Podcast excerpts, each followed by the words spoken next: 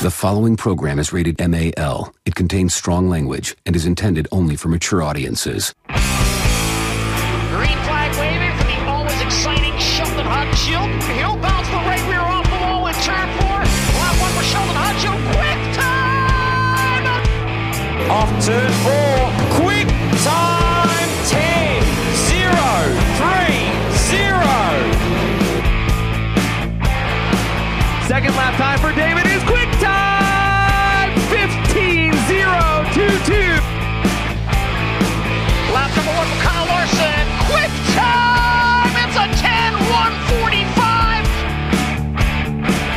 What is going on, everybody? Welcome to episode number 70 of Quick Time, the podcast. We are back after a week off. I why why we take? Oh, that's right. We took last week off because I was busy at work. Brandon was busy.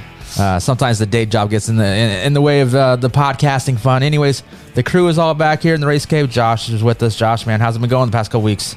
Pretty good. I mean, other than not getting any rain outside, but other than that, uh, I mean, I watched some racing, not a whole lot, with football starting back up and all that fun stuff. But other than that, it was a good week. What about you, Brad? How's how's your uh, the past couple weeks been for you? Uh, pretty good. Not not a lot of racing, but uh, last week uh, my wife and I went kayaking down a, a river. Spent five and a half hours on the water. That was about two hours too long, but uh, slept in a tent, froze our butt off. But all in all, it was a great weekend. And uh, now we're going to Scotts Bluff to run a Monument Half Marathon Relay Race. Yeah, I saw there was a little article with you Yeah, guys in the in the uh, Scotts Bluff press out there. Yes, sir. They called me up one day, and I never answer my phone if I don't see the the ID on it, the caller ID. But this number was just, um, I thought it was the campground that we're getting a spot from. So I answered it, and it was a reporter from Scotts Bluff. I don't know how he got my number, but uh, asked if uh, he could ask me a few questions, and I said absolutely. So, yep, they wrote up in a little article on us. So, do you guys race in the same level then? All three, Well, your wife and This is going to be a relay. So I get the first leg and it's five miles. My daughter gets the second leg. It's 4.6 miles. And then my wife gets the third leg, which is like 3.6 miles or whatever it is. So, So you yeah, get it's the, a, you get the longer end. Okay, so you get the longer run, but according to the article, you had no choice in doing the the Yeah. whole situation, and they make you run the furthest. yeah, my um, they uh, they want me to run the. They're going to deny it, but they said they wanted me to run the long distance one because it's uphill. The first first couple miles are kind of an uphill gl- climb. Uh, so we'll see. Um, I'm ready. I'm going to get one last run in tomorrow morning and uh, be ready to go. What's it like to run? I mean, I, I can't do that. You Yeah. can you can barely walk right now. I know. Hey, I'm walking pretty good considering. he, walks, So he walks with his pimp limp. yeah, pimp limp. That's right. So, anyways, uh, racing happening uh, across the board. There's a lot of winners. Uh, we're going to talk some uh, some slide job shenanigans out there in California with the West Coast Wing with the World Outlaws. Um, our guest tonight, Brad, you you line this one up. Yeah, we got uh, Troy Renfro on uh, later on here. We're going to give him a call. Um, I was just thinking we were looking for somebody to get on the show, and I was like, you know, they're starting to turn things around with that 2KS team and Ian Madsen. Uh, they've been struggling the last couple years, and I do know Troy. Uh, and and I just thought I'd uh, reach out to him and see if he'd be willing to come on the show, and uh, uh, he's he's uh, happy to come on, and so uh, we're going to ask him the, what the struggles have been. We're going to ask him what has changed with Ian, and they started off the season with Riley Goodno and uh, didn't go very well, and they brought in Ian, or they I guess they had Sawyer Phillips in for a couple races and, And stuff. it wasn't Riley Goodno, it was uh, Ryan Giles, by the way. Oh. Ryan Giles. I'm sorry, Ryan Giles. Goodno's uh, in the 22 car, Yes. right? Yeah. I think he his I'm own sorry. car too. Yes. Yeah, but uh, uh, so we're gonna get him on there. Things are starting to turn around. They got second place. Uh, I think it's two weekends ago now. With the, was it the an IRA race? Jerry Richert Memorial. So uh, um, I think uh, Reitzel won that race, but uh, uh, he uh, Ian came from six or eight spot to come out and get second. So things are heading in the right direction for this team. So uh, I just wanted to reach out to Troy and see if he could share uh, share some shed some spotlight on this and see. Uh, uh, you know they've been working their ass off and. Um, and and so now they're heading in the right direction. So I just wanted to get Troy on and talk to us a little bit about the the change and uh, see what's how they're going to finish out the year and what the plan is for next year. And Troy's a listener to the podcast, apparently. Yeah, he says he really likes listening to this podcast. Uh, uh, he says that it's one of the few that he listens to. He says that we uh, I don't know. He says that we uh, give both sides of the story, and so uh, we act like we know what we're talking about. So That the key word is act right there. Yeah, 'cause, we, uh, we're more comedy relief uh, that would be you, sir. because I usually don't understand or know what's going on. You, yeah, you didn't even know who this car was. I mean, thinking it's a I had Matt to- I had Morrow to get- car. I had to get some cliff notes from Brandon before Brad got here, so I felt like I knew what I was talking about. Anyways, let's let's jump in real quick with our, our quick time awards. I want to kick things off. I, I give him a lot of shit on this podcast all the time. Danny Dietrich. He probably doesn't listen to it, so he probably doesn't know I give him a lot of shit. But him, Logan Wagner, and you got to throw in DJ Netto. Um, there's a couple scary incidents out at various races uh, with some fires and stuff, and they they jumped out of the car under the red flag and pulled these drivers that were on fire out of the out of the uh, the burning vehicle. So I, I got to give a hats off to those guys.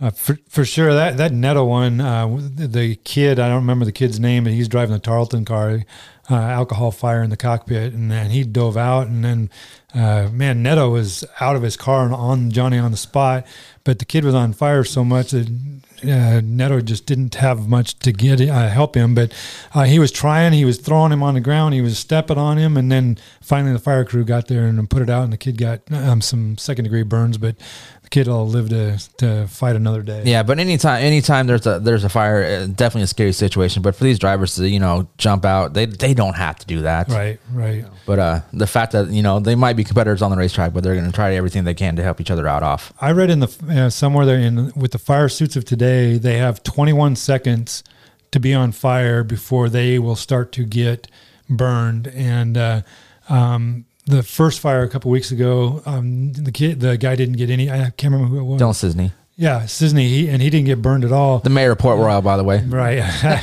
but the the kid in California, he did um, sustain some second degree burns because he was on fire for oh, a little bit more than 21 seconds. and you mentioned the 21 seconds. That's that's the high end fire Yeah, suits. That's not your that's not your three hundred dollar fire suit you're going to get down at Speedway or Absolutely. you know. Or the or the two seater or the two the top and bottom as opposed to the full shell. yeah, for sure. But yeah. What about you guys, Josh? Josh. Uh, you got a quick time award for Uh, us? I you know I was sitting there thinking about it. You had two weeks to figure it out. I had two weeks to figure it out, and I just figured it out in five seconds. Um, uh, I'm, I'm going with the high limits with the Durst family. I mean, shout out to Phil and Ryan uh, for all they do for racing to help No make it. no love for Jenny. Jenny, I mean, she she does do the dick. chiropractor, not chiropractic thing, but the the, Jet wa- the training, jet fitness. But uh, no, I mean, it's awesome to see Phil, you know, step up, add some more money to the pot, kind of help bring you know the high limits, you know, to make it a better race for people to go to. So to me, I mean, the Durst family to me is that's that's my uh, my uh, quick time award for. So And I honestly, I've been trying to think, and I can't think of one. So uh, um, I'm just to set this one out this week.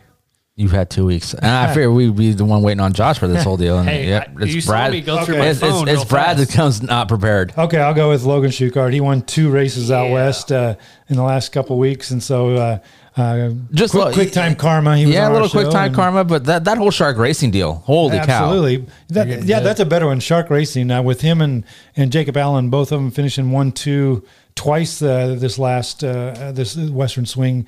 That's pretty awesome for Shark Racing, finishing first and second in a couple different races. So uh, yeah, shout out to both uh, both of those guys in Shark Racing. And Josh, you might go go Oh, ahead. sorry. Jacob Allen has really been on a tear. I mean, t- I was going to ask you guys what you think about next year. His chances of contention to at least you know be there in the maybe the top three for points. It's all about consistency with the outlaw deal. So I mean, he's not consistent enough. Uh, I would. He's he, he's. This is the best year he's ever had, and it's awesome to see.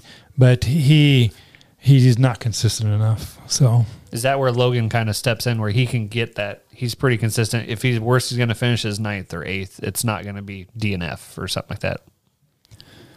probably I, I I don't know. I mean, I think for the longest time, I think Jacob got sloppy seconds in equipment, uh, used tires, all that stuff. But now I think it's a little more more even keel, and uh, um, Jacob has got the right equipment, and uh, he's still just for some reason he'll he'll finish top two or three, and then the next race or two he'll he'll drop out after ten laps of the feature for some reason. So I, I don't know what's all going on, but uh, um, consistency is the key, and Brad Sweet is the the model of that this year, and he's leading the points, uh, and he has just a couple wins. So Jacob seems to know the West Coast. That's for sure. He's doing well out there. yeah, definitely. Josh, you mentioned the uh, the uh, high limit deal. Um, I'm gonna uh, bring up the Ivy race and race rumors. Uh-oh, Uh, apparently, there's a rumor going around the Cup Garage down in Kansas that uh, there's a high chance we will see those high limit sprint cars at Eagle Raceway next year. I think it's I, if if this comes to fruition, I think it's going to be a great great deal because with the closing of I-80 Speedway, uh, you're not going to have an outlaw race in Nebraska anymore. Nope. Uh, it'd be smart for Roger to bring in a 410, whether it be the All Stars, Outlaws, the high limit deal. You're going to sell out Eagle Raceway. You're going to have 8,000 people in that place. Um, you're going to you you're to got fill a local sponsor too. yeah you're, you're to fill that void with with uh, no no prominent touring series 410 series coming in here. It's a, it's a no brainer in my book. I love what High Limit's trying to do. Uh, it's a huge gamble, in my opinion, because you're trying to host a high paying race in the middle of the week. And a lot of people have to work on Wednesday or the next day. Hey, So, Eagle Raceway with the four or five classes that they have, they're done by 10 o'clock most every night. Yeah. You have the high limit come in, maybe one support class, if if any at all. Put the 305s with them. Then then Brad would have to watch a 305. But but I'm just saying, it- with the only one support class, if you start at seven, you're going to be done by nine, guaranteed. Easily. Nah, that, that seems pretty. Quick. Anyway, say say you're done by ten.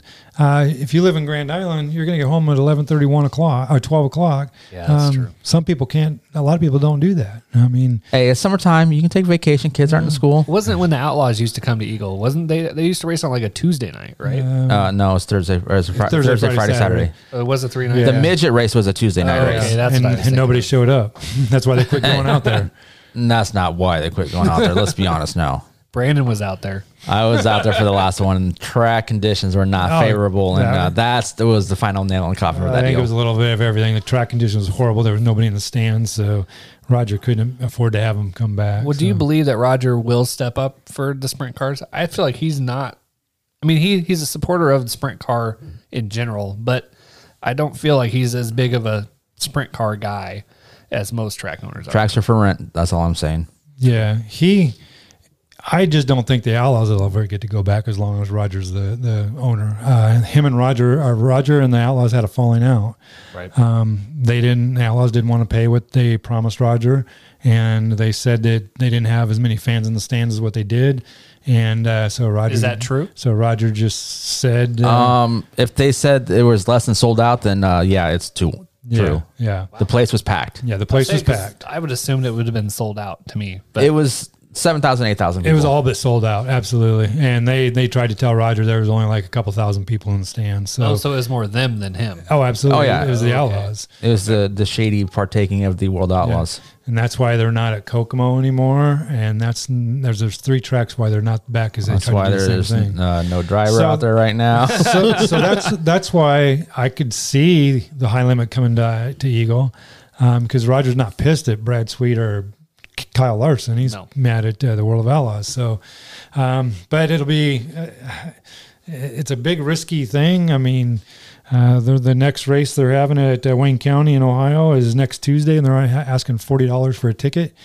That's a pretty steep price. it's a steep price, but if you look at outlaw tickets, they're 35 bucks. yeah, What, what, for, for the best of the best. Yeah, so, true. so uh, You're getting to watch Kyle Larson well, and whoever else shows up. I just and then kids kids are twenty dollars. That's that's pretty steep. Uh, I mean, I'm all for it to happen. I really would love to see it uh, uh, succeed because the, everybody's going to prevail out of this. The drivers are going to and the owners are going to make more money, and they're going to win. They're going to race for higher purses, and so I hope it all works out for everybody. But man, as a track owner, that's a big risk for, um, to take that that risk in the middle of the week for such a big purse. So, what do you think of the high limits saying it's the the Haudenschild Buckeye Brawl? Is that kind of a hint to what we might see next year with him being there? No, uh, no, it's Sheldon- just Sheldon Sheldon's promoting it, and it's Ohio, and uh, well, Ohio is the Buckeyes. Yeah. Yeah, the Buckeyes suck. As a Michigan fan, Have you seen the Nebraska football As- program? yeah. they have one. Apparently not anymore. So with that, let's take a quick break, and we're going to be back with Tori Renfro. It's the last chance to catch local sprint car action at the I-80 Speedway, Saturday, October 1st. It's the final Midwest Fall Brawl, presented by Casey's, featuring Malvern Banks 360 sprint cars, Race Saver sprint cars, super late models, and mod lights. Adult tickets are just $20, $5 for ages 6 to 12. 5 and under get in free. Grandstand gates open at 4.30. Racing starts at 6. October 1st, it's the final Midwest Fall Brawl, brought to you by Casey's at the I-80 Speedway. Dirt Empire Magazine is the ultimate dirt track racing only magazine in the world, featuring interviews, opinions, event photos, tech, and 100% racing action. Each issue includes late models, modified sprint cars, and more. Big event photos from the best photographers in the sport, and great one on one interviews with the top drivers as well as grassroots racers. Pick up a copy of Dirt Empire Magazine today at select tractor supply stores or other area retailers, or get your subscription today at dirtempiremagazine.com. Hey guys, Dan Taylor with Tailored Computers and Repair. This time I'm talking laptop screen replacement. We've all made the mistake of dropping our laptop. Maybe one of our animals stepped on it. Maybe we set something heavy on top of it and we just didn't realize it was too heavy. And you go to turn that laptop screen on, there's a giant crack across it. That doesn't mean your laptop is completely worthless. In just a couple of days of turnaround, I can easily get your laptop screen replaced, and usually it's for a pretty reasonable price. Don't think your laptop is completely wasted just because you have a broken screen on it. Give me a call today, 402 659 5641, or shoot me an email, tailoredcomputersandrepair at gmail.com. I'd be glad to give you an estimate on how much it's going to cost to replace your laptop screen.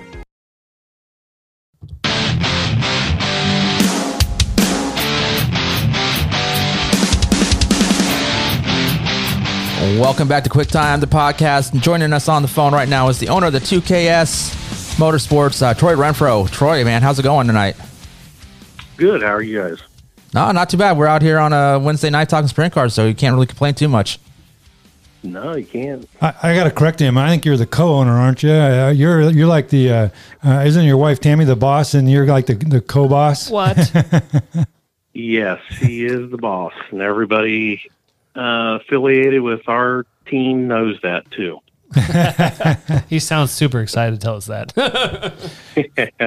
Here, here may I'm going to start off with a dumb question, but I, I was curious. How did you, when you started your team, what uh, three years ago or four years ago? Uh, it would have been 2015. How did you come up with the 2KS? What's uh, what is there a significance behind that? The, no, not really. Uh, the we started off with the, the TKS Motorsports is is Tammy, Caitlin, and Sydney. Okay. And Caitlin and Sydney are my twin daughters. Okay. So the two kind of came about. It was kind of weird. We were just sitting there talking about numbers, and it seemed like over the years I'd worked on a lot of cars that were the number two. So we just went with it. So it seems like the number two is a pretty common number in racing. Like you see it a lot of lot of places. it, it is, and it seemed like I worked on over the last thirty-five years. I worked on a lot of number two cars, and so that's just how we come up with it. That was it. So.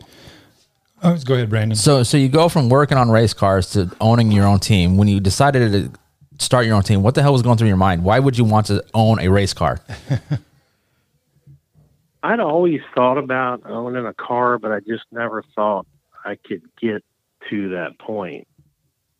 And then I think about, oh, my daughters would have been about 10 years old, and, and I hadn't spent any time with them because I was gone all the time. And my wife raised the girls, and so I just decided to come off the road. Um, and then uh, it just kind of progressed from there. And then my my in-laws, uh, her mom and dad, uh, Rick and Melinda Lander, they own Des Moines Industrial Products, which DMIP, and they've sponsored cars for years.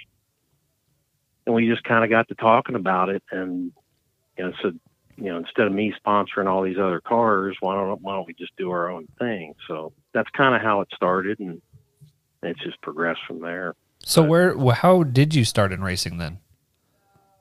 How did I start? Yeah. Oh, um I'm originally from uh, Maryland, so Central PA was where I started, and my dad raced uh, big block modifieds. So my first entry into racing was going to Reading. Uh, anything Pennsylvania, New York, New Jersey, uh, Delaware, um, that type. So then I just kind of transitioned into liking sprint cars, and then my my brother Todd he you know, he did it for quite a long time too. So he worked for, you know, Al Hamilton, Bob Weikert. You know, we all made our rounds that way. And then first time I came out here, I just to Knoxville, I just I just really liked it out here.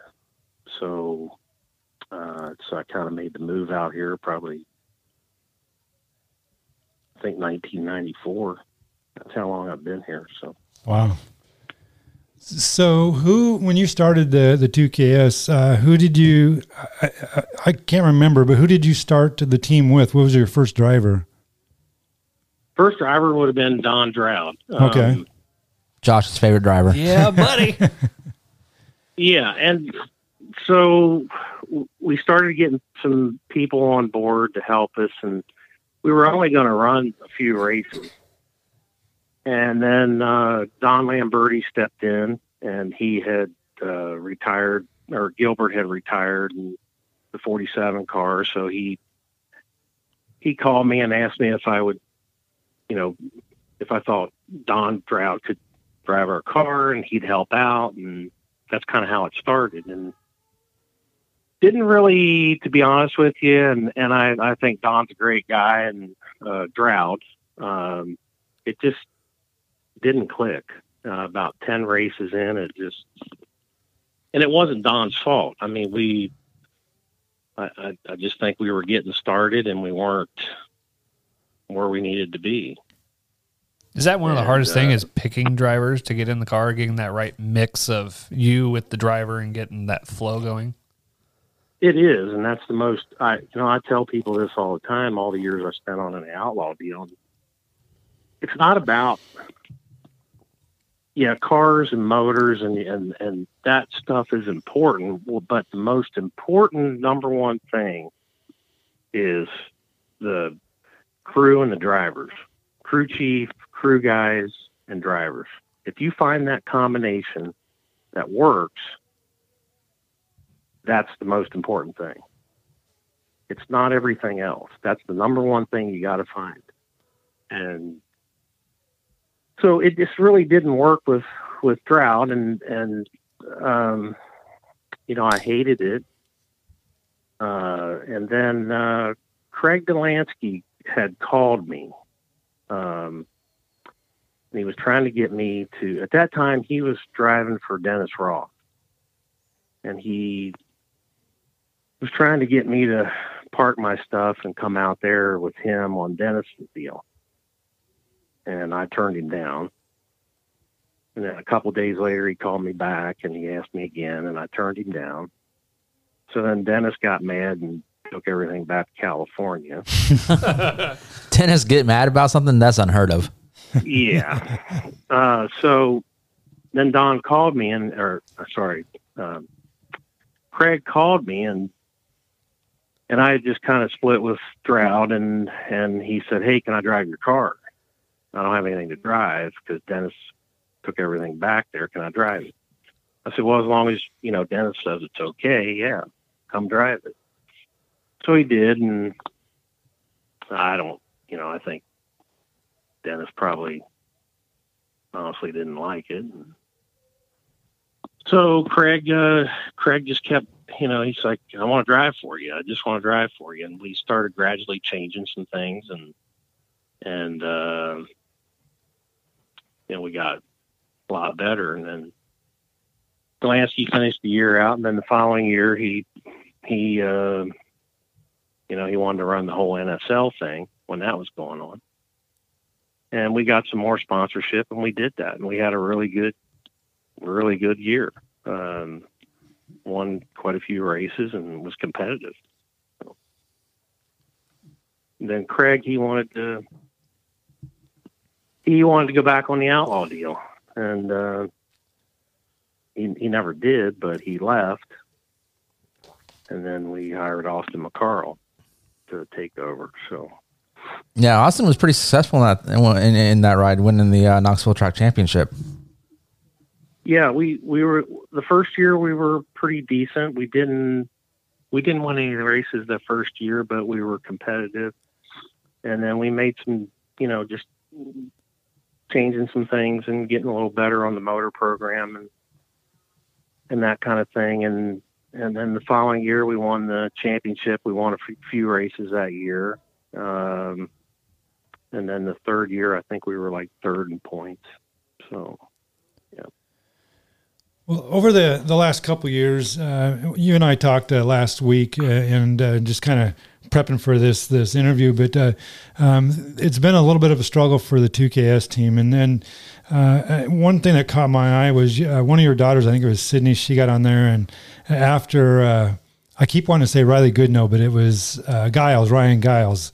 After Giles started the season with you, and um, then you guys parted ways, uh, there was a lot of crap on social media, and I know you don't pay attention to that, but this pinhead does. And uh, your daughter posted something about uh, this is this really hurts when people po- post stuff like that because you guys are busting your ass to try to get better. It's not like you're busting your ass to try to be the worst team out there. Um, it, it, really resonated with me that social media is poison, and you guys are trying your heart out to to be good, and and people just don't have any idea what's really going on behind the scenes. And and you shared with me quite a bit of stuff last week, and I was I was floored by some of the stuff you said because I had no idea, and I like to think that I have a an, a decent pulse on uh, on the sprint car world. But you uh, should have. You host a podcast there, Brad. yeah. He kayaks. But uh, so so what has changed within your program since the start of the year with uh, Ian? Now that the Ian's on, and you guys just got a second place uh, finish about a week and a half ago up there in Minnesota. What is what has changed? Is it just you're finding the chemistry, or what's what you, what has changed with you guys? Um, I think Ian got a hold of me.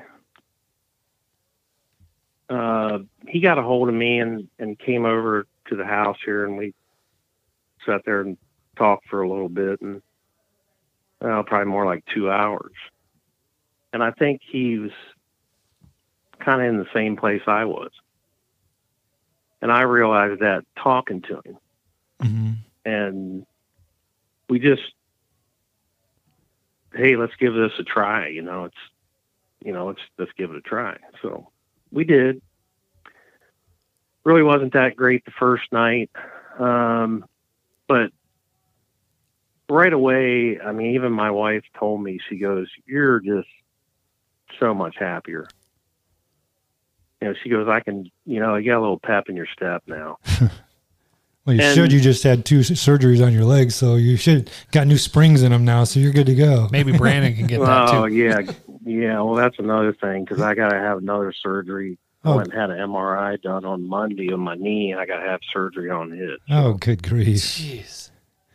yeah, so that that was part, that was a little bit of the problem. In a year and a half, I had three surgeries. I broke one foot, got screws and pins put in it. I'm trying to do everything by myself. That that doesn't help. Yeah. Uh, and then as soon as I got able to walk again, I tore my knee up, so I had to have surgery on my knee. Then I get to the end of the year and I take a step out of the trailer last night at Knoxville and I break my other foot. oh man. So in a year and a half I had three surgeries and I'm that's no excuse. I ain't gonna make excuses, but um, but to jump back on the end thing, he, I think by the second night we we sat down and talked, and we we set out with a plan. And and I said, look, you know, let's go to Knoxville.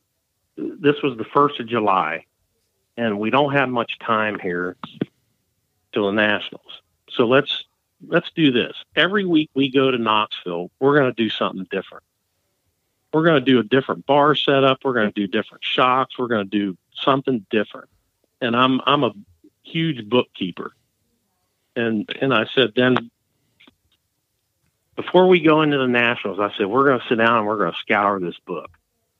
And I said I don't care if we have a really good night, and we're going to come back the next week with something a little different and also I'm going to try to get in on some, uh, and we did. We got in on two or three track rentals, and I said I want to try. Let's let's go every week different. And he he liked that idea. He wasn't against it. He was Mhm. like, "Yep, that's let's stick to our let's stick to the plan." So we did that. And right or wrong, or if anybody thinks it's wrong, I don't really care. but um, we went to the Nationals. The day before the Nationals, he came here and we um, we sat down and we went through the book. We spent probably two hours going through this book, my book Wow. and you know and and we said okay this is what you know this is what we want this is what we're going to do at the nationals so we had i got a fresh motor back and we had ran it one night and i think we had i think we qualified six quick and we put front row and it rained out that was the night it rained out so anyway, I, I took that motor out and put it aside. I said, "Is that the one you like? You you want for the Nationals?" Yep, that's the one I want. It's the one I wanted too. So we set it aside, put it back in, and it helped. Yes, we both knew that it helped drawing good at the Nationals. We drew good. We were fourth quick. We knew we weren't going to make it out of the heat race. You're not going to make it out of the heat race starting eight on an eight invert, the way the racetrack was then. Yeah, you qualified Wednesday, and that was a super narrow track anyway. So Yeah. And you're not going to, we knew that. Like we looked at each other before the heat race. We're like, okay. I said, go out there, get some, give me some good feedback. Run top, run bottom, run everywhere so we can be really good for the B. And he knew that. And I knew that. And so we didn't make it out of the heat. Started fourth in the B, run third. I think the way they had it figured, you know, we had to run 15th to lock in. And you could just, uh, I see a lot of similarities in him with somebody like Dollansky, is what I'm used to. He's very focused. He's not a chit chatter. He's he doesn't do any of that kind of stuff. uh, And we started that feature, and I mean, he's gone. And and I'm I'm pretty confident we could have run 15th, and I think we had got the 17th within not too long. And uh, you know, we had a parts failure. Um, you know, the mag it melted the rotor in the mag, and it was a fresh mag. so, uh, yeah, it's like a, we had a plan, we stuck to it, we were executing it, and it was going to be fine. Um, but you sometimes you can't prevent things that, like that that happen. So, right. And, you, and last week you told me that was a brand new mag too, right? yeah, it was Yeah. it was everything was fresh. Yeah. Yeah. That's got to be frustrating too when it was it's it was out of your control the the, the parts failure. Yeah, and it, it it was, and then we, you know, we just we did the best we could the rest of the time, and I think it really did affect, you know, both of us. I it's there's nothing no way to lie about it. I mean, I think it it took the wind out of our sails. Yeah. And then the other thing is, uh, so we left there and we went to Huset's. And I, you know, I felt like we needed to get away from Knoxville just to go somewhere else. And, uh, and that's, you know, that's what we did. And we ran second the first night and sixth the next night. How much And difference? it was really good. Mm-hmm. Good. Uh, how much Sorry. difference is it going switching from you know running Knoxville full time to jumping on a track like Huset's? Um, I, it is. It's different, but it's but it's not different for somebody like me and him. You know, we we both kind of traveled all over the country, and it's like that's it's just another racetrack. Um, setup wise, you're a little different. Um, they run the medium tire up there, which you know I think's a better tire anyway, and it it just kind of fit into everything. We didn't make a lot of changes the whole weekend. Um, and I, I think it, it just kind of picked us back up, which it, it really did. And then, uh, you know, we go into the last night at Knoxville. We we uh, we had to do the makeup feature, the one that rained out, but we had to do our first feature first, and we were kind of he he had kind of been wanting to try something that, that we hadn't done, and I was okay with that, but it didn't work. And the first feature we weren't good at all, and he came in and we kind of both looked at each other and went, "Yeah, that that that sucked." he goes, "Man, I was I was completely wrong on that one. And I, I said, Hey, that's okay. I said, I'm, the boys were already, we were changing bars and, and changes stuff. We started off the front row and, and we were leading it and, uh, had a pretty good lead and, and, you know, he hit the fence and he made a mistake and that, you know, that's part of it. And I wasn't mad at all. So, it's just a lot of everything's starting to come together and that's that's what we needed and then going to cedar lake which i've always i've been pretty good at cedar lake i've won there a few times and won an outlaw show there before and and uh started ninth and run second and he was here yesterday ian was here yesterday we were kind of um talking about things and things just went easy. Like they're getting getting easier, and like he said, he goes, "We're just." It's like we didn't make many changes, and we just kind of know what what we need to do. So, about about what part of the season did you start to feel the uh, different that things are starting to come together? I mean, with uh, with your the Knoxville Nationals, you finished uh, in the front part of the B feature um, with with your Wednesday qualifying, I was it was probably a little disappointing. You're probably I would assume your goal was to make the A, but it had to be optimistic that you finished in the uh, front part of the B, and then you go to Huset's and get a top five and a top ten, and then you go to um, what'd you say Cedar Lake, and you get a second. Things are are definitely headed in the right direction. So, at what point of the season with Ian did you start to looking like, hey, this this is this is starting to work out? Actually, I can tell you, um, I think it was about the third time we raced together. He came over here and we, I don't care. Like I, and I, you know, and he, he's good about this. He comes over and I go, I don't really care if you sit in the chair. I don't, you know, you don't have to do anything, but to be really a part of things, you have to kind of be here. Mm-hmm. And, and he did, he does, he comes over and and he came over. It was about the third time we raced. He came over and he and he we started talking, and he goes, "Oh, how do you, you know, what do you think? How do you, you know, how do you feel about me?" I go, "Man, I couldn't be happier," you know. And he goes, "Gosh, yeah, that's how I feel." And he goes, uh, "You're planning on racing next year, right?" And I go, "Yeah." And he said, "Can I be your driver for next year?" And I, I said, "Absolutely." Absolutely. I go, you know, he goes, I'm, I want to commit to you right now. He goes, like, I feel so comfortable with you and, and Tam. And it's just, he goes, you guys just got this family atmosphere. He goes, like, it's just, it's just great to be around.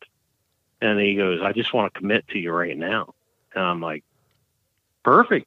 Yeah, that's, that's exactly that. what I wanted to hear.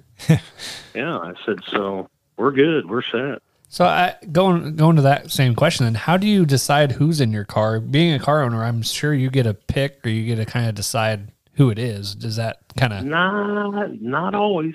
Not always. No, not always. Um, uh, I, I didn't share anything with him no, on, no, on, just, on, our I'm, conversation. Always, he he is no. he just he doesn't understand uh, the, the, the behind the scenes, and so Josh he, is the comic relief of the program. I'm, I'm, kind of the the funny guy who don't understand much, and he tries to figure it out. So, no, I've always been curious. And when car owners come into it, like you always see car drivers go, come and go. I always wondered how they decide who they pick. You know, what driver they want in the car, type thing. I have a great setup with as far as like with uh, Don Lamberti. So Don has been just I can't say enough about Don and, and even Charlene Lamberti, both of them.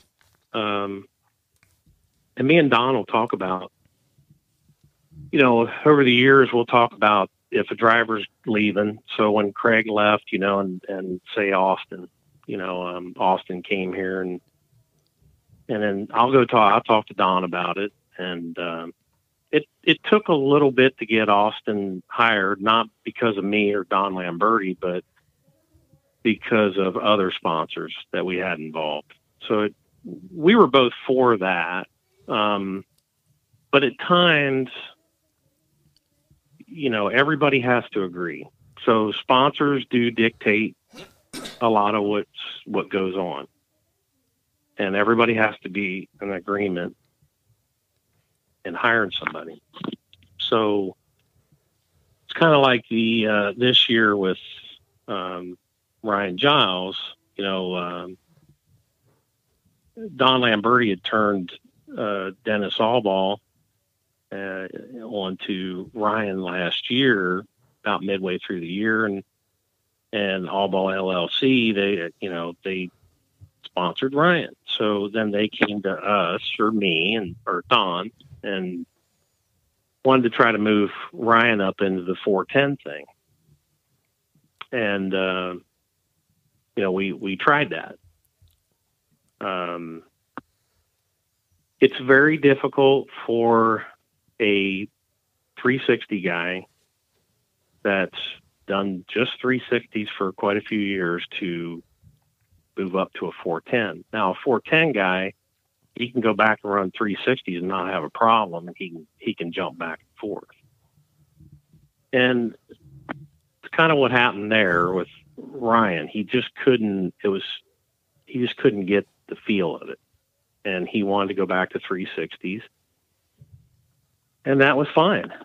There was nothing wrong with that. We were all, you know, in agreement with that. And then uh, uh, Dennis Allball and and the Iowa Barnstormers, which Lamberti's a part owner, um, in the Iowa, Iowa Barnstormers, and uh, you know they sponsored him and helped him get his 360 stuff back so he could run 360. So so a lot of it then it kind of comes down to you you working with your sponsors and stuff like that and because and all in all the driver is going to represent their brand when it comes to a racetrack so it, it kind of makes sense why yeah.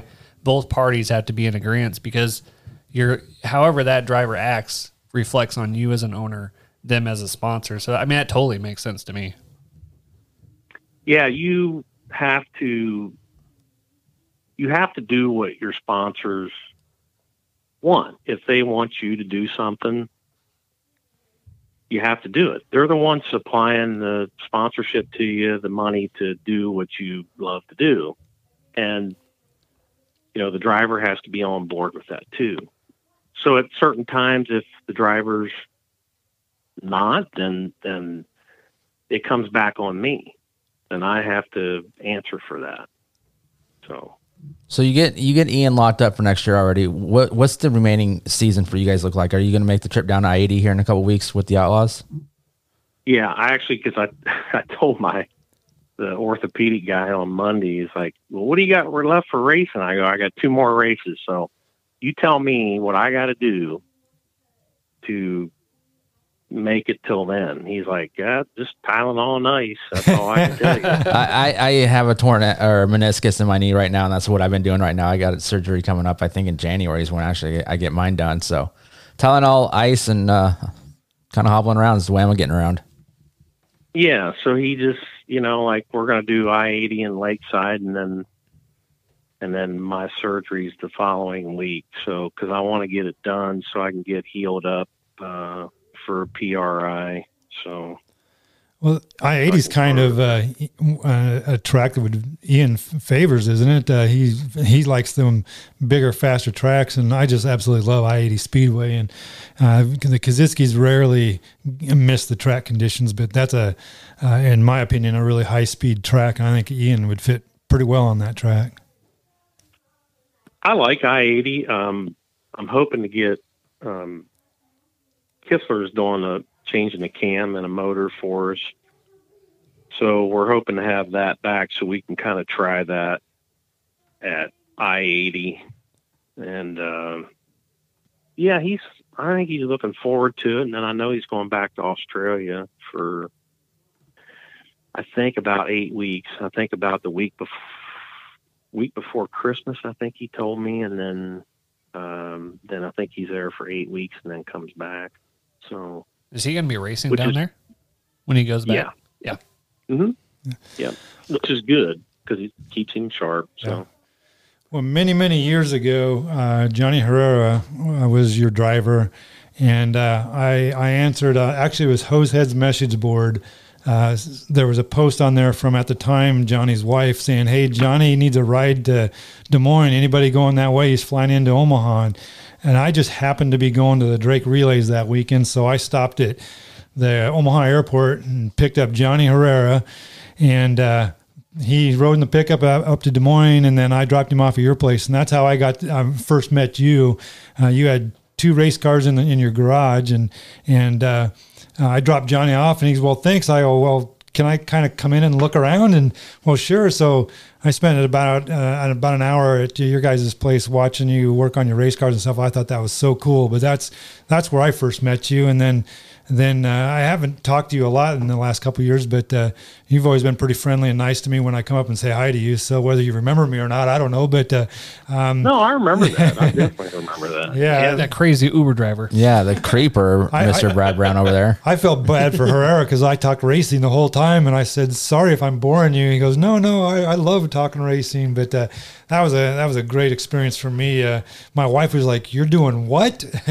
Johnny was just glad you didn't drive off the road and like you know kidnap him or anything. I mean, I did have to stop once for a cigarette break. He was dying for a cigarette, so I, I did have to stop for a cigarette break. But Oh yeah, That's what took so long. yeah, but that, that I just thought that- I'd throw that out. That was a pretty cool experience that I got to come over to. All right, now is your race shop still there at the house, or do you have a, a an Nope, actual still race at the shop? house. I I still at the house. I mean, I don't know that. At one time, we bought this house back in 2004, and I tried to quit racing that year, and that that didn't work. Tried to quit And racing. then, Keyword try. yeah, and so I've ran outlaw deals out of here, and it it it's it's just everything I need. I don't really. I've had big shops, and all they are is a pain in the ass, and I mean you got to keep them clean, and it just costs too much. I mean that's just the way, especially the way things are right now. Just everything costs too much. Yeah. Well, now that we're you got two races and then you're going to head to the off season, what? Um, I mean, obviously you got a lot to prepare for, but uh, what do you what do you do in the off season? I mean, do you just tear your cars down and go through them with a fine tooth comb and make sure that there's no cracks in the chassis, or you get a new chassis in, or what? What does your off season entail now? Because I mean, obviously with the the looming part shortages and and all this stuff that's going on this in the real world. Um, do you just going to tear everything down and make sure it's put together right and fresh and ready to go come uh, um, come next season? Yeah, I got uh, I got new cars ordered. Um, just uh, trying to get some stuff ordered right now. Um, that's that's going to be a chore in itself. Um, getting parts. That's I don't think that I don't think the general public realizes kind of how uh, not good the parts situation is. Yeah. Um, so yeah, that's basically I just you know I tear everything down and some stuff needs to get sold. Um, you know, motors go back. Uh, whatever needs to be freshened or fixed. Um, you know that it, it's just it's gonna get it's gonna get pretty tough. Um, but we'll get through it. Well, especially with price prices going up on things too. I'm sure that doesn't get any easier. That's not easy, uh, and I don't think people realize it's it's no different than than just everyday life. Everything's up. I mean, whether you go to the grocery store or you, you know, it's the same for everything. And and the part shortage right now, like you know, blocks. You know, that's a big one right now for everybody. Um, Yeah. just you- aluminum blocks. what did you tell me the weight was if you were going to go if you needed an aluminum block? What did you? How long did you say their weight was to get a block? Uh, they just he just told me the other day. It's I think uh, from Donovan right now. It's uh, if you ordered something right now, it's about forty weeks. Jiminy Christmas. Holy cow! Uh, like we talked Yeah. about on the phone last week, uh, I'm I'm in the sports medicine industry and I'm having a hard time finding anything that stretches like stretch tape or anything with rubber or nylon. I have a hell of a time trying to find anything. And last year, um, when I was needing some stretch tape, I was calling companies and buying five boxes from this company, seven boxes from this company. Uh, it, it was a pain in the butt. It's a little bit better for me right now, but um, uh, with the tires and needing all these special chemicals and rubber and nylon and stuff, it, it- yeah, it- I I experienced it firsthand, and and uh, I only needed like 600 boxes of tape instead of uh, these these 250 dollar tires. Well, and I've heard of Two hundred chassis fifty taking dollar forever tires. You- I wish it was two hundred fifty dollars. That was back like ten Yeah. years ago. yeah, I think it's right now. It, I think it's with tax and everything. It's about three hundred and thirty-two bucks. No kidding. Wow. Yeah, and that it's- lasts you how long? One A feature. One A feature. That's it. not long. I mean, there's we all got to we all got to work together to try to get through it, and and that's that's the key. And I know last week I was uh, when we were up at Cedar Lake. You know, I was talking to Doug Johnson. You know, who runs everything for Todd Quiring there, Yeah. Jack and Huset's, and and you know we, you know, like when I go over to PRI, I, he came over, we were talking, and I go, well, it's going to be interesting at the Sprint Council meeting, ain't it? And he goes, yeah, yeah, it will be. I mean, like, so when we both go in there, I'm anxious to hear what, what, uh, what they all have, what they have to say. But Yeah, I wish I was a we fly on the wall. Brad wishes he was there. He might he might drive there. Some magical like track event will be going on nearby. No. I'll, I'll, I'll be there. I mean, I'll, I mean, I'll hear everything. Brad's an Uber but- driver, so if you if you need a ride, Troy, I mean, He might just drive you there and just Yeah. stay. You guys are crazy. I just think, I just think, you know, and, and Doug, even, you know, we both said we just, we all got to kind of work together on this and Yeah. the tire thing. Um, I know what I wish would happen, but, you know, uh, I don't see it happening, but I, I know what I wish would happen, and I think it would alleviate some things if we could just get to where we run one right rear tire. We don't have an H and we don't have a medium. We've got to satisfy the World Outlaws and we got to satisfy ASCS. Yeah. Well, we need to stop that. And then we need to, instead of having uh, RD left rear, D left rear, and an H left rear, we just need to have one left rear. And that that might alleviate some of the problems. I, I'm I'm not an expert, but I just I think if we just narrow it down, I think it would help. well, is- isn't it Huset's? You have to run a certain tire or the tire the whole night type thing. They all do.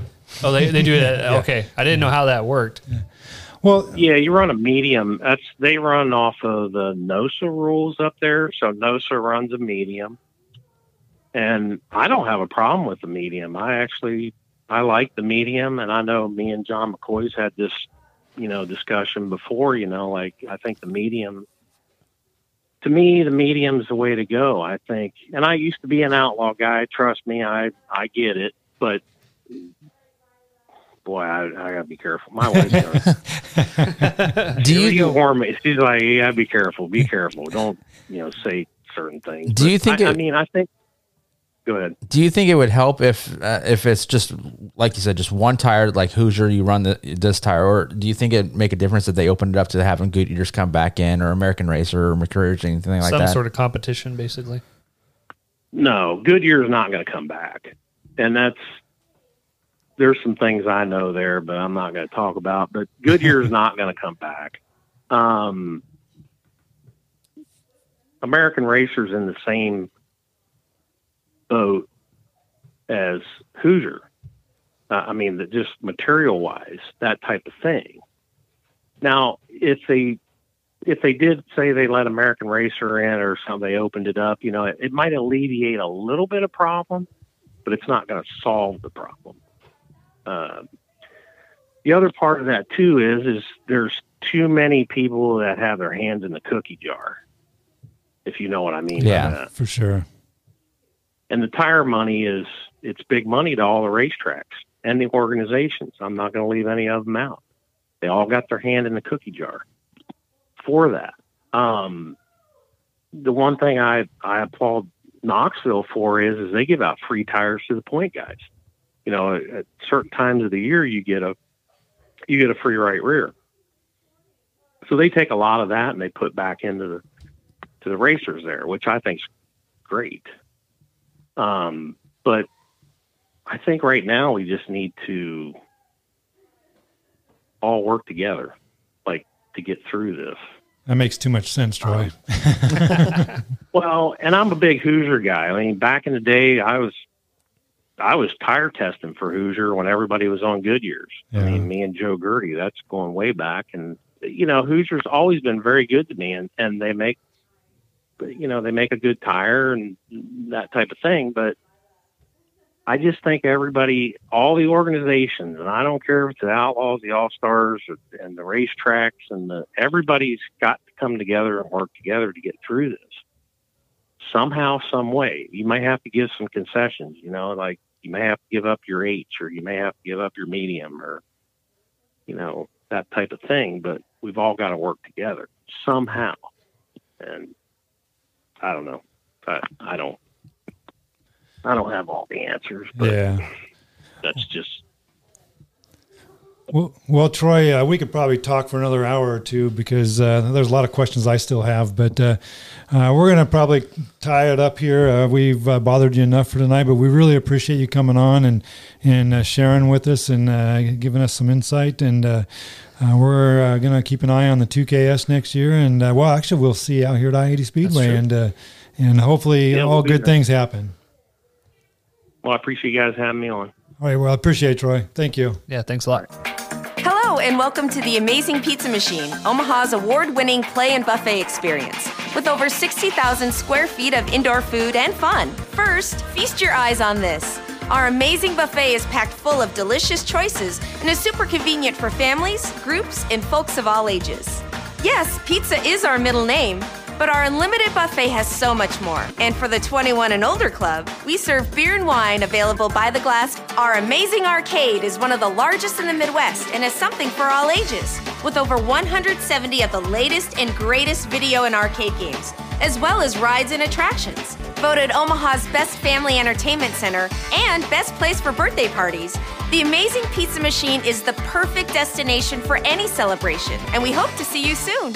Join Stars photographer BA and Off Ice official Gene Cotter for Thunderstruck, the unofficial Lincoln Stars podcast, where we talk with your favorite Lincoln Stars players, coaches, and alumni. Oh, it was a great night. Yeah, beat beat them in their own rink just before the buzzer. It was something special for sure.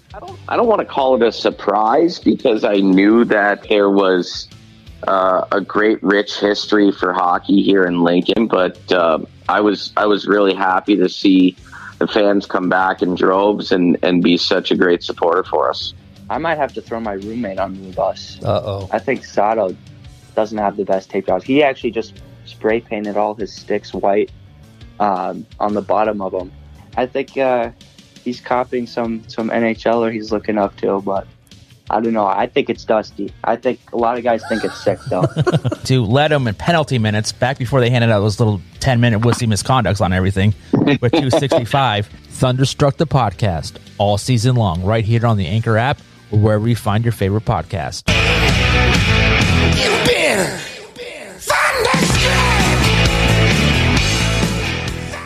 This is the Dump and Chase podcast. We're trying to model ourselves after what you guys have done a little bit. Voice of the Phantoms and friend of the show, Mr. Matt Lipsack. I am along for the ride and perhaps provide some modicum of adult supervision here, although really that's a lost cause at this point. We welcome back Phantoms president Andrew Goldman. It went smoother than it did with Matt. I want that added. I want that added. What are you shaking your head now for? I'm agreeing with you because Oh. he has absolutely killed us this year. Well, so far, finger guns has meant Sam shut up. So Yeah, that's that's not helping. I'm trying to process. Okay. check out the Dump and Chase podcast every Wednesday on Western Reserve Radio, YouTube, or wherever you listen to your favorite podcasts. Listen, that like was frightening.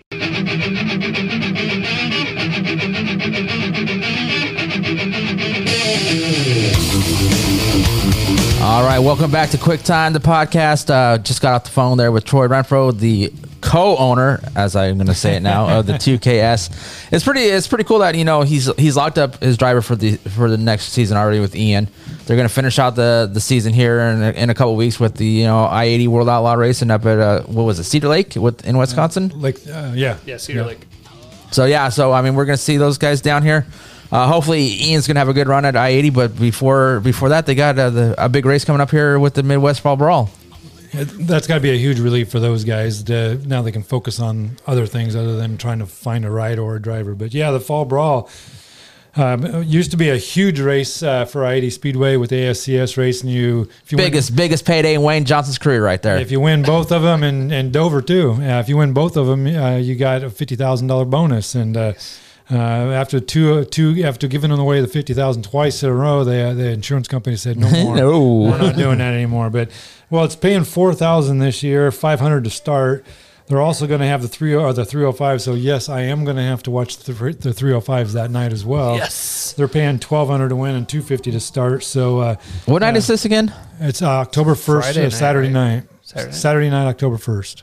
So Uh, 305s, how well do next they run Saturday. on I-80? Slower than molasses on a cold day. Faster than the stock cars that race there? You know what? Next Saturday there is no hockey game. So guess what? I might be uh, doing on the shooting A- Actually, next No, Saturday no. is our company uh, trip to Vala's Pumpkin Patch. Yeah, but I can duck out early. I'm already there in Omaha, so go over to the racetrack and bam. Yeah, so I, I expect a good car count. There's not uh, anything else going on around the around the country and this in the Midwest here, and so I would expect South Dakota cars. Uh, we've gotten a few Colorado cars come down. Um, hopefully, some Iowa cars come over. You know, Goodno and Martins will be over there. Uh, hopefully, some McCarls will show up and uh, Tasker. Uh, Taz, Task. Uh, if he's not, he's probably right in the middle of planting, uh, picking. So He's a 410 driver too, by the way. If you if you would pay attention But- to the but he podcast, did He said he a 360. He does have a 360. 360, yes. But so um, I'm looking for a good car count. Uh, the uh, the forecast it's a long ways away, but the forecast looks favorable. So uh, can't wait for the fall brawl at I-80 Speedway. Then on October 14th, the uh, the big dogs, the World Outlaws, are coming to town. We all should go.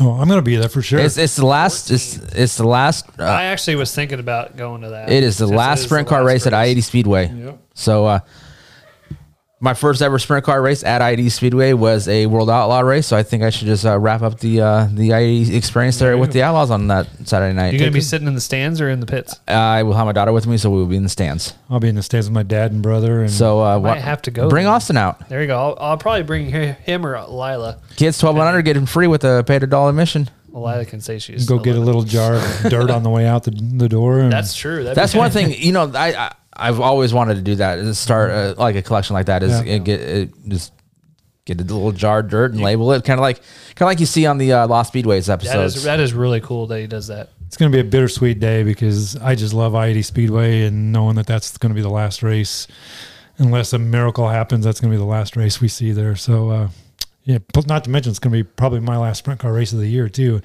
I try to make a goal of 20 sprint car races a year, and I think I'm only about seven or eight. So it's going to. You haven't made that goal in a long Well, that's a time, high Brad. goal. And Well, it's self-inflicted, so it is what it is. Josh, what's your goal? maybe one. and I tried once already and I didn't make it. Yeah. Yeah, you're supposed to got the eagle. I was for the 305 Nationals and that that didn't happen. I my allergies acted up and I was like, nope.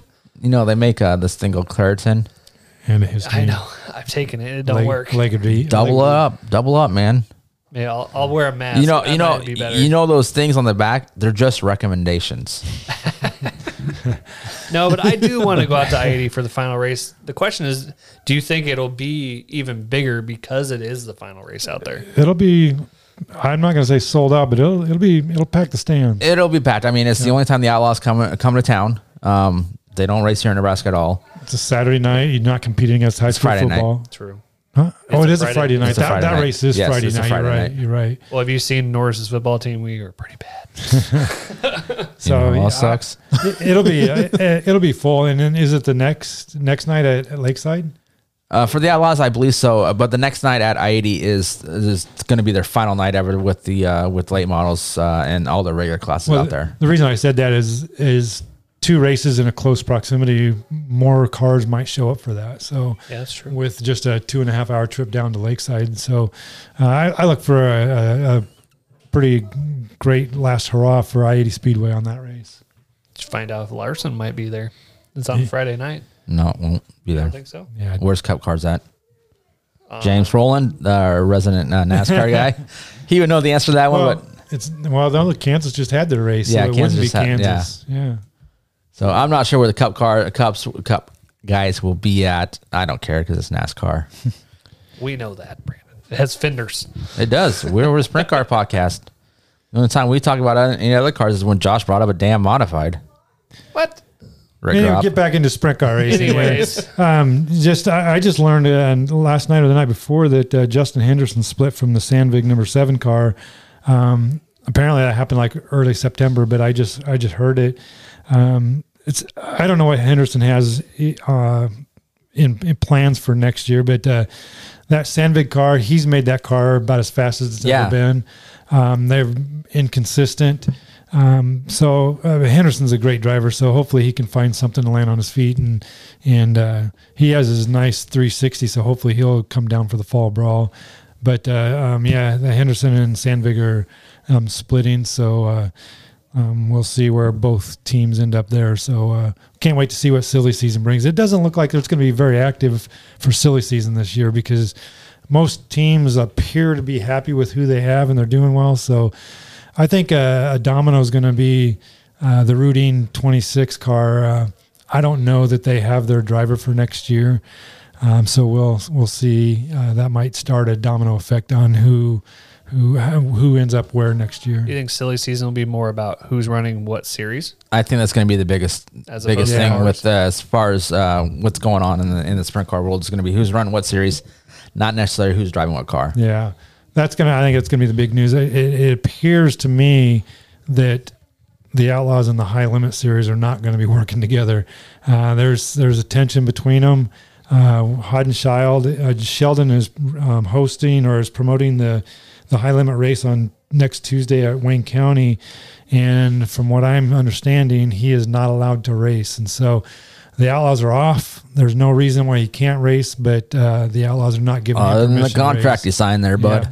But uh, I mean, they've given other drivers permission to race at other races, and it's just uh, the the Outlaws are sticking it to the high limit, and they're not going to allow their product to race uh, a non-outlaw race. So um, it'll be an interesting off season with the, with these two series and see how they work together, if they will work together.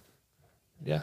Uh, the other thing I was going to talk about was the podcast podcast Facebook question we sent out, which is uh, if you could build and design your dream track, what size of track, front stands or both sides, what extras would you have and go? I'm curious to know what you two would pick for size of track. A quarter mile, Quarter mile. quarter mile, high bank bull ring. You want action all around the racetrack. Well, there will be all around the, around the racetrack. It's like, wait, Yeah, Any special amenities? I don't care as long as they got a shitter. they got porta potties or actual buildings. I would build a four tenth mile track and actually call it what it's supposed to be a two fifth mile.